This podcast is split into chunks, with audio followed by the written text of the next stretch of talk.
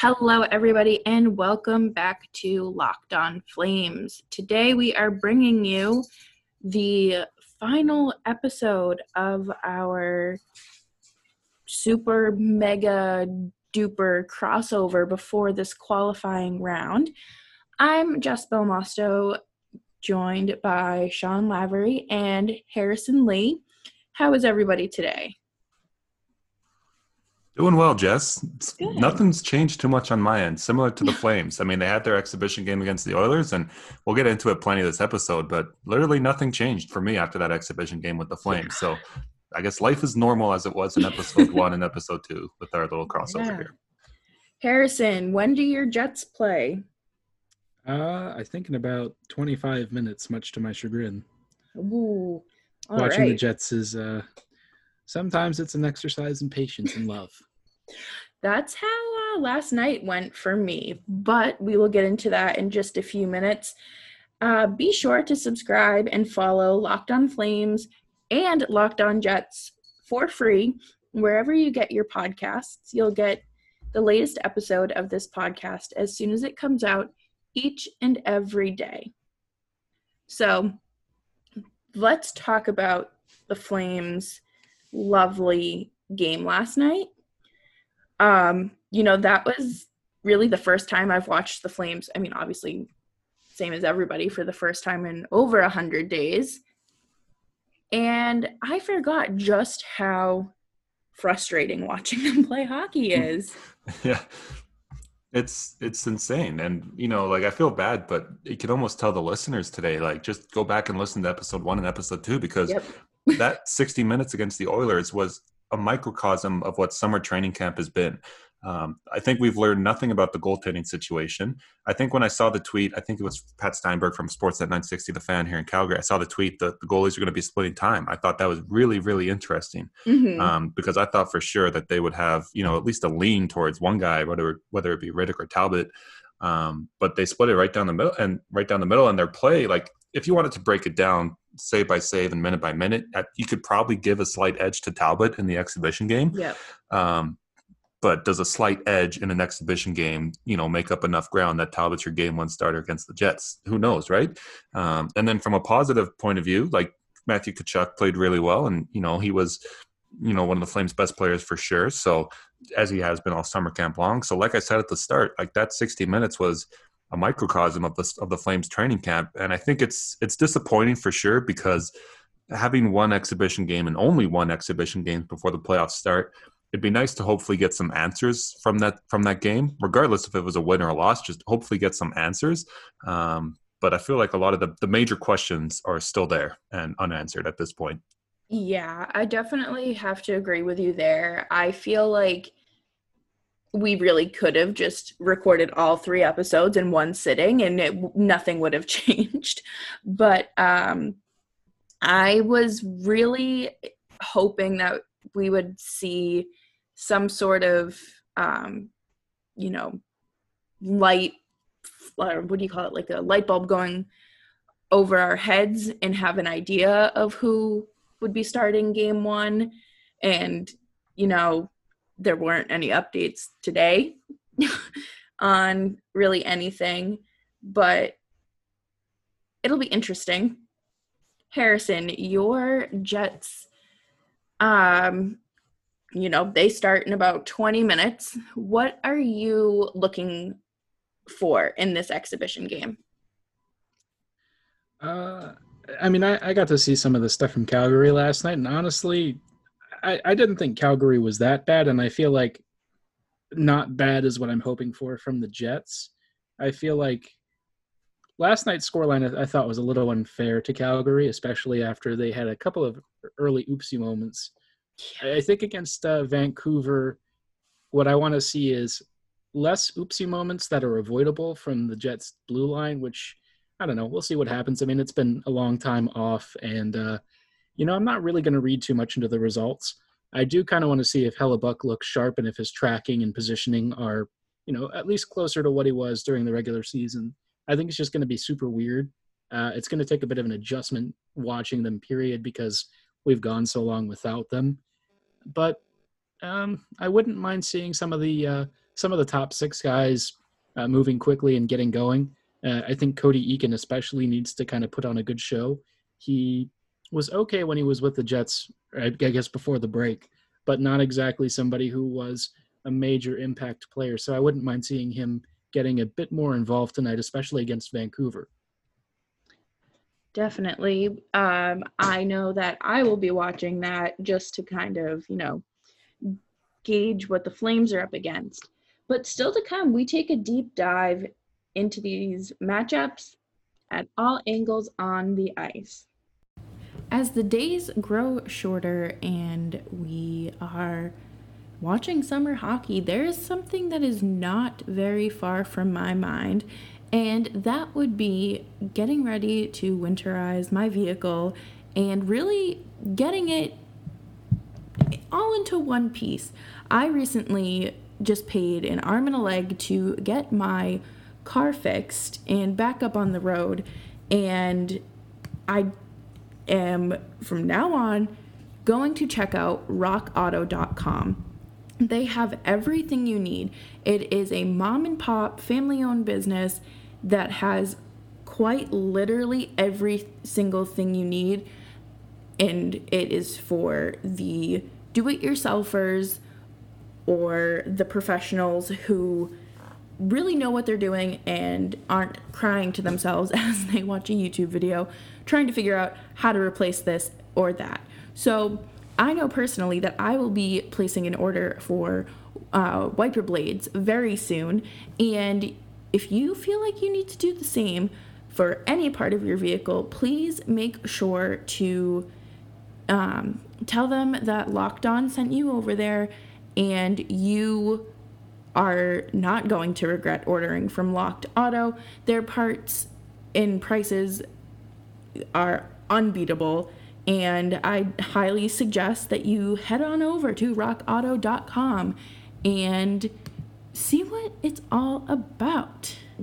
So, we talked about in the earlier episodes just about how a team looking good on paper essentially means nothing. And we all agreed on that. And I noticed that there was a 12 point differential between the Flames top scorer, Matthew Tkachuk, and um, oh my goodness, where um, and Connor Ryan. So is that something that is a concern for you, Sean?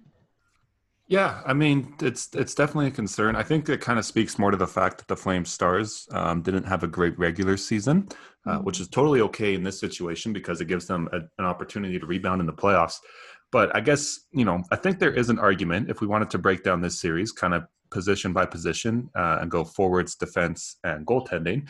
You know, I think there's a case to be made that maybe the Flames have a better forward group, and the argument that would be made in that situation is that um, the Jets' top two offensive units. Um, it, it's really missing that Bryan Little down the middle um, on the second line kind of role, right? So um, their first line is obviously amazing. Their second line is missing a big piece, which which hurts, but they definitely still have um, a lot of potent offense with Laine and Ehlers. Um, so when you look at the Flames' third and fourth line offensively, um, they have the edge over Winnipeg. So you know, I mean, the offense, I think you could make a case for both teams that they're better than the other. Um, on defense, I don't think the argument um, is as gray. I think it's more black and white, whereas the Flames are are much better defensively um, than the Jets are, just because of how many um, amazing blue liners have left Winnipeg in the last few months, and I guess over the last year or so. And then we come to goaltending, where it's so obviously the Jets that it, it hurts, right? like it's yeah. so obviously that, that the, the Jets have better goaltending, at least going into the series prior to game one um, than Calgary does. So, you know, it's, it's, I guess it's a mix. It's a mixed bag for sure, but um, I just can't get this thought of Winnipeg dominating the series, at least early on, and getting out to a hot start, which kind of deflates Calgary's tires out of my head. like for some reason, leading up to I, know, I don't know how long we've known this matchup, probably close to a month. Um, I've been thinking it this way the whole time, and nothing's really swayed for me. Yeah, I mean, I it's so hard to tell because obviously teams aren't going to go hard in an exhibition game. They might get a little physical, like we saw last night with um, Tkachuk, but it's not going to be just, you know, a really competitive atmosphere. Like, of course, there's a little competition, but we're not going to see it ramped up to 10. Harrison, right. what are your main concerns heading into this series? Uh, I think talent wise, the Jets, uh, at least forward wise, are, are going to be fine. Um, I think what the biggest question is going to be is is how Calgary transitions in in defense to offense because Winnipeg doesn't tend to handle a lot of movement, especially rapid counters, particularly well. That's something that when it comes to Winnipeg trying to deny zone entries and then dealing with uh, defensive zone pressure, they tend to fold a bit. So if, if Calgary uses a lot of really quick verticals kind of up and down the ice and really pressures the Jets defenders quickly, because like Winnipeg's defense is not super capable of carrying the puck under pressure, that's going to hurt Winnipeg a lot. You know, I think Winnipeg's forwards are going to have to do double duty. Uh, guys like Perreault, Copp, and Lowry are going to have to work overtime to manage defensive responsibilities because right now the Jets' defense is just a little bit more on the vulnerable side. It's not mm-hmm. as bad as it was uh, earlier in the season, I will say that, but it's also not exactly at a state where I can confidently give a, a vote of trust in it beyond it'll be functional. That's that's basically what I'm thinking is the defense will be functional, and that's probably the extent of my expectations. Harrison, I have a question for you uh, in terms of the Jets. Like Jess and I have been negative on the Flames. Whether that's right or wrong, we'll obviously find out if the Jets are going to win this series, like Jess and I seem to think so, do you think it's going to be a situation where one of the Jets, especially offensively, just absolutely dominates this series? Like one individual guy takes over, like Nathan MacKinnon did last year, because the Flames were quite honestly embarrassed by one player, Nathan MacKinnon, putting up eight points in the four or five game series that it was. So if the Jets are going to win this series, like Justin and I think they are, is it going to be a situation where maybe it's Mark Scheifele or Kyle Connor or, or pick any one of the Jets' offensive talents? Is it going to be a situation where that one player just dominates the series? Or if Winnipeg is going to win this, is it going to be a situation where the whole team contributes to a series win? I think it'd be the latter. I think I'd be pretty surprised if somebody just completely goes ham and that's where they're getting most of their contributions from. I, I think the thing with the Jets that makes them a little bit different from a lot of other opponents is that they have enough really high end goal scorers where if they're playing very poorly, it hasn't always mattered because they're opportunistic enough to get that lucky break to create that one offensive counter rush. And, you know, they have guys who are supreme poachers who have unbelievable matchup skill one on one, but there's more than one of those guys.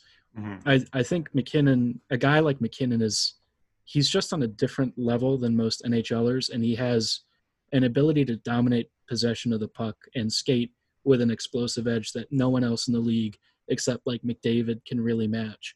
Right. I don't think you would see that from the Jets so much, so I would expect it to be a lot more distributed. Yeah, I, I think you're right. Um, but it, it is scary the amount of talent that the Jets still have, despite the fact that they are missing key pieces. And you know, just looking at this series as a whole, like it's it's so bizarre just going on a tangent that we have virtually nothing to look back on. Like these two teams the winnipeg jets and the calgary flames they played one game this regular season and it was way back in october october 26th so we're talking pre-halloween here and they played the outdoor game in saskatchewan and it was a 2-1 overtime loss for the flames right? So on paper if you look at the series at the regular season standings it's super tight. And then the one game that we do have to look at way way back in october was also super tight a 2-1 overtime loss. Um, so it's just it is bizarre to me how close everything is on paper, but yet at least for Jess and I, how far everything kind of seems. I think Little actually scored the overtime winner, which is kind of I believe of, you're right. Yeah, is bitterly ironic to think about now. and it's weird too, like the whole put the pandemic into perspective thing. These two teams could potentially play six games against each against each other in 2019, 2020, and not a single one of them is going to be played in Winnipeg or Calgary because yeah. one was in Saskatchewan, and then now we're going to have up to five played in Edmonton. So not a single game played in Winnipeg or Calgary. Huh. I didn't even, yeah, I didn't even think of that. That's a very good point.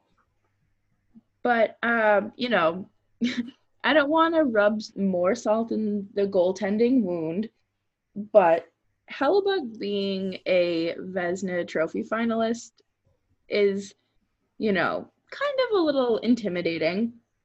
And when I was looking at the numbers, um, you know, he had a 920, uh, 922 save percentage and uh, two and a half goals against, which is um, a little bit different from our friends in Calgary. Uh, Rittich had a 907 save percentage and a 297 uh, goals against. And, you know, Cam Talbot, you know, he had a fantastic 2020 and it was um, really showed. He had a 919 and a 263 so can can we even compare the two? Or i guess three I, I don't know. I think we can, but the only reason I think we can is because we've had four months off, right? Yeah. So if it was a, a, normal circumstance and there was no global pandemic and we were rolling from, I guess, early April into mid April, right into the playoffs, um, there would definitely be no comparison. The one thing I wonder about is Harrison, I'll get your opinion on this. I think the Flames offensively have an ability to perhaps overwhelm the Jets defense, right? Like if the Flames' top two lines specifically are really playing well and kind of have warmed up after one exhibition game and one summer training camp, if they can get on the heel, if they can get the Jets' blue line on their heels, you know, can Connor Hellebuyck kind of be that last line of defense? Like, what are the chances if the Flames are overwhelming the Jets' defense that Connor Hellebuyck just absolutely shuts the door and, and plays like that Vezina candidate? I think it's going to be a difficult question just because uh, just from watching the flames last night one thing that i noticed was that they had a hard time they were getting a lot of the seam passes in areas where somebody would be on the backdoor side and exposing uh, edmonton's weaker defense and they would try these cross seam passes they look for those angles but a lot of times they just didn't really seem i mean it's it's kind of hard to say because it's obviously basically it's pre-season but it's right. even rougher preseason right. than usual. So I, I don't want to read too much into it. I just think it's one of those things where I think Winnipeg's going to be riding by the seat of its teeth, or I guess seat of its pants in this case, uh, especially on the on the on the penalty kill. That's mm-hmm. probably where I, I, think Calgary would have like a decisive edge, uh, just because the Jets' penalty kill unit tends to be very poor defensively. Hellebuyck has bailed us out time and again, and I really feel like his save percentage and numbers are actually not doing enough justice uh, to just how much work he's had to do this season. Uh, it, it could be that the Jets defense is capable enough of just surviving, you know, those individual matchups against Gaudreau and Monahan and whatnot. Uh, but over time, I think if they have to play a game where it's constantly north south with a lot of sprinting and movement, that would be a concern for the Jets. Yeah, I mean, I definitely agree with you there. And it it'll be interesting to see if he has to stand on his head at all.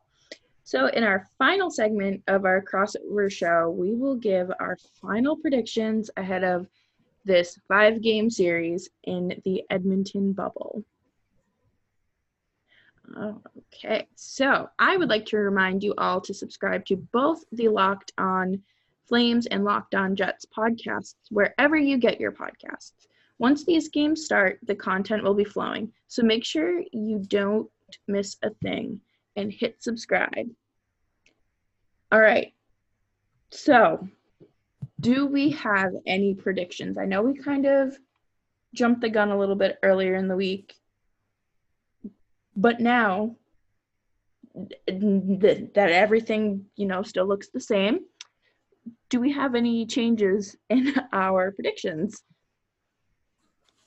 Not for me, Jess. And like I said in our first segment, that Flames exhibition game did not answer really any of the big questions um, that I had going into the series.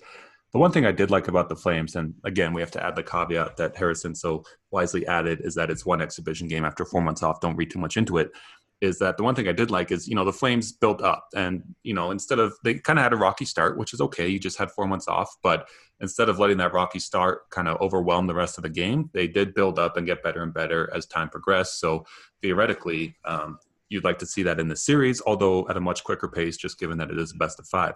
So given that, my prediction of the Jets in four games has not changed. I still believe Winnipeg's going to win this one in four games. The one thing I will add, though, in terms of an individual prediction, is I really do think Johnny Gaudreau is going to, you know, not disappoint to the level that he's disappointed previously in the playoffs.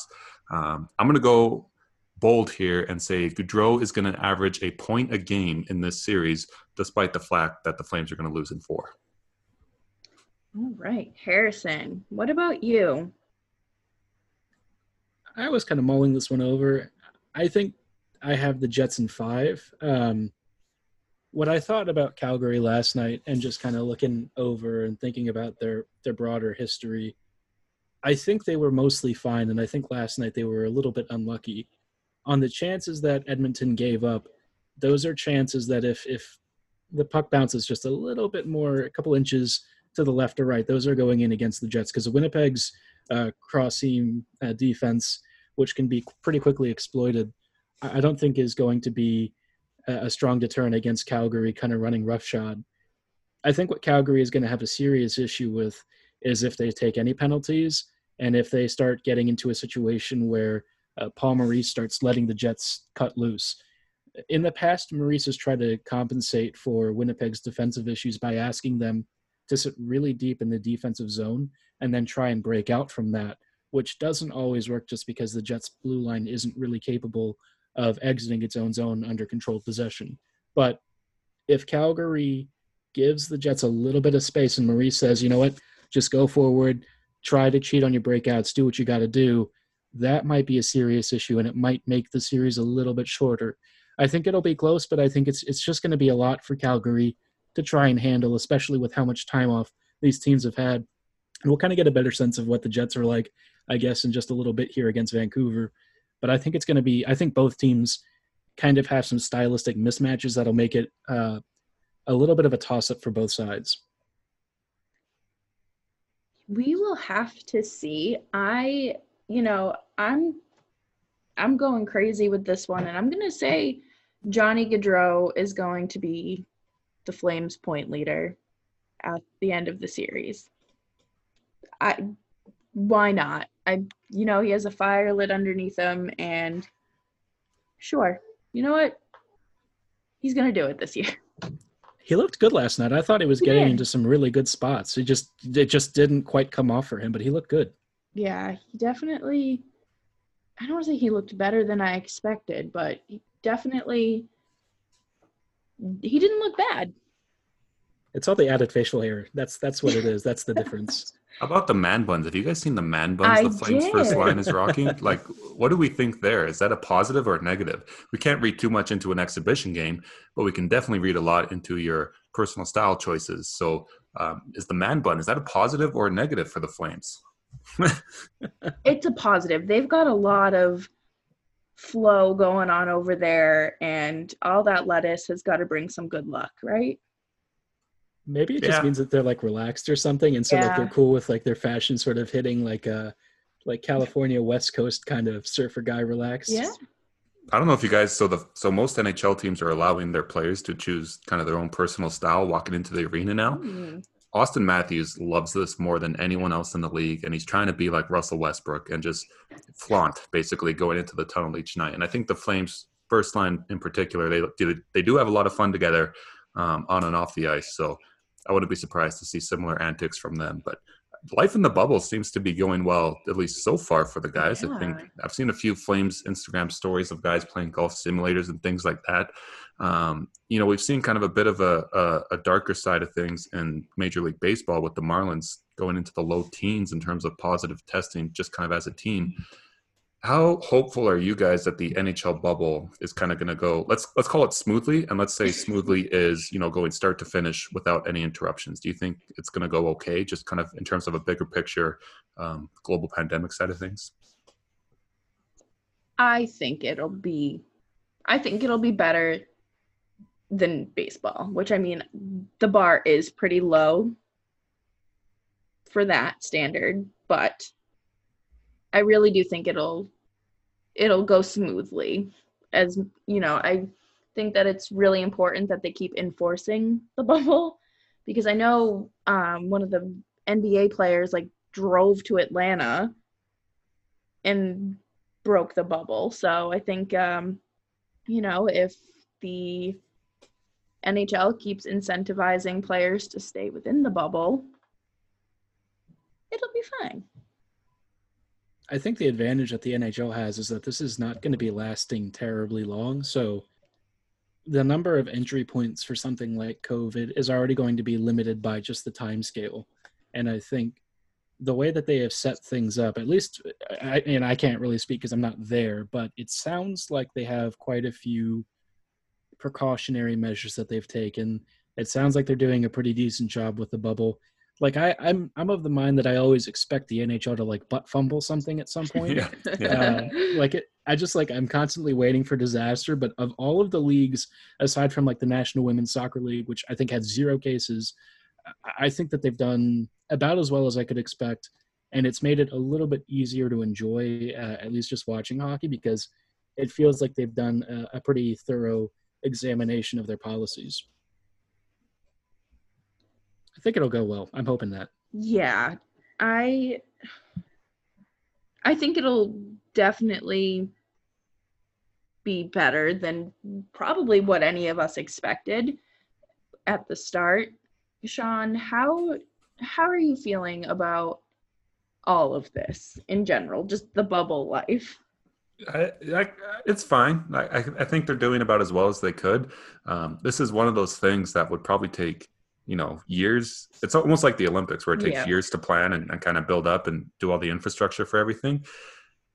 So, given the fact that they've done it in less than half a year, you know, it's it's an amazing logistical thing that they pulled off. So, um, I think they've done as well as they could. I definitely, you know, I'm not in a position where I'm going to be negative on this situation just because, you know, Lord knows that I would do a far worse job myself um, planning something as big as this. so, uh, you know, watching with no fans, it's not as fun for sure. And you know, I said baseball wasn't jarring uh, last week on Locked On Flames. You know, I said I said the no fans thing. It's not as jarring as I thought it'd be. Um, but the one thing it definitely is not is it's not as fun as as mm-hmm. it used to be. Like there's there's no loud you know roars and reactions that we love um, seeing in sports. So um, definitely. You know, I, I, definitely want to welcome it as a distraction and, you know, watch hockey or whether it be baseball or basketball, you know, kind of as a distraction and just get away for a couple hours. Um, so I hope to not see too much, you know, um, I guess, pandemic talk in the NHL. Definitely. I completely agree with you. Thank you so much, everybody, for listening to our crossover series. Harrison, it's been a pleasure. Thank you, Harrison. Thanks for having me on. I enjoyed my time. Always. And please be sure to follow us over on Twitter at um, I'm at Jessica Belmosto and Sean is at Sean underscore Lavery and Harrison is HL Living Loco. Be Sorry, sure. I had the most complicated one. Apologies. it's okay. Be sure to subscribe and follow this podcast right now on your favorite podcast app and you will get the latest episodes of Locked On Flames and Locked On Jets as long as you're subscribed to both as soon as it's available each day. Want to learn more about the Western Conference playoff picture? Tune in to Locked On Oilers as Tom Gazzola gives you the host city's perspective to the NHL's return to play. Have a great day and see you tomorrow. All right, guys. Thank you again. Yeah, thanks, Harrison. Appreciate all the uh, help and coordination. I thought it went well.